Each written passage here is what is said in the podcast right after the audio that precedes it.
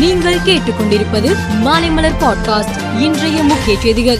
காற்றழுத்த தாழ்வு மண்டலம் காரணமாக தமிழகம் மற்றும் புதுச்சேரியின் ஒன்பது துறைமுகங்களில் ஒன்றாம் எண் புயல் எச்சரிக்கை கூண்டு ஏற்றப்பட்டுள்ளது. அதன்படி சென்னை கடலூர் நாகை எண்ணூர் காட்டுப்பள்ளி புதுச்சேரி காரைக்கால் பாம்பன் தூத்துக்குடி ஆகிய துறைமுகங்களில் எச்சரிக்கை கூண்டு ஏற்றப்பட்டுள்ளது. வடகிழக்கு பருவமழை தீவிரமடைந்து உள்ள நிலையில் தடையின்றி மின் விநியோகம் செய்யப்பட்டு வருகிறது.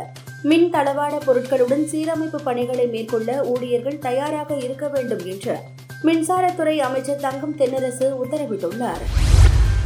ஜம்மு காஷ்மீரில் கிஸ்த்வாரில் இருந்து ஜம்முவுக்கு சென்று கொண்டிருந்த பேருந்து தோடா பகுதியில் இருந்த முன்னூறு அடி பள்ளத்தில் கவிழ்ந்து விபத்துக்குள்ளானதில் முப்பத்து ஆறு பேர் உயிரிழந்து உள்ளனர் காயமடைந்தவர்கள் சிகிச்சைக்காக மருத்துவமனையில் அனுமதிக்கப்பட்டு சிகிச்சை பெற்று வருகின்றனர். மேலும் விபத்தில் உயிரிழந்தவர்களின் குடும்பத்தினருக்கு பிரதமர் மோடி நிவாரணமும் அறிவித்துள்ளார். ஜார்க்கண்ட் மாநிலத்தில் பழங்குடி சமூக போராளி பிர்சா முண்டாவின் பிறந்த நாளை முன்னிட்டு கொண்டாடப்படும் பழங்குடிகள் பெருமை தினத்தையொட்டி நடைபெறும் கூட்டத்தில் பிரதமரின் விவசாயிகள் நிதியுதவி திட்டத்தின் பதினைந்தாவது தவணை தொகையான பதினெட்டாயிரம் கோடியை பிரதமர் நரேந்திர மோடி விடுவித்தார். அமெரிக்காவின் சான் பிரான்சிஸ்கோவில் ஆசிய பசிபிக் பொருளாதார ஒத்துழைப்பு அமைப்பு உச்சி மாநாடு நடைபெறுகிறது. இதில் பங்கேற்க நான்கு நாள் பயணமாக அமெரிக்காவுக்கு சென்றுள்ள ஜி ஜின்பிங் உச்சி மாநாட்டிற்கு முன்பாக அமெரிக்க அதிபர் ஜோ பைடனை இன்று சந்தித்து பேச்சுவார்த்தை நடத்துகிறார்.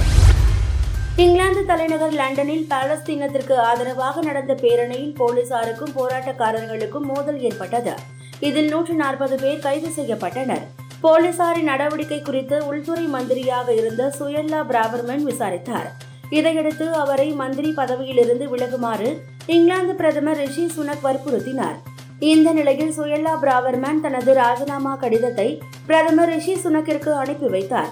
அதில் ரிஷி சுனக் மீது பல்வேறு குற்றச்சாட்டை கூறி அவரை பலவீனமான தலைவர் என்று விமர்சனம் செய்துள்ளார். ஆஸ்திரேலிய அணியின் அதிரடி வீரரான மேக்ஸ்வெல் விளையாடும் போது அவருக்கு அடிக்கடி தசைப்பிடிப்பு ஏற்பட்டது. இதன் காரணமாக ஆஸ்திரேலியாவின் கடைசி லீக் ஆட்டத்தில் அவர் விளையாடவில்லை. இந்த நிலையில் நாளைய அரையிறுதிப் போட்டியில் மேக்ஸ்வெல் விளையாட தயாராக உள்ளார் என கமின்ஸ் தெரிவித்துள்ளார். மேலும் செய்திகளுக்கு மாலைமலர் பாட்காஸ்டை பாருங்கள்.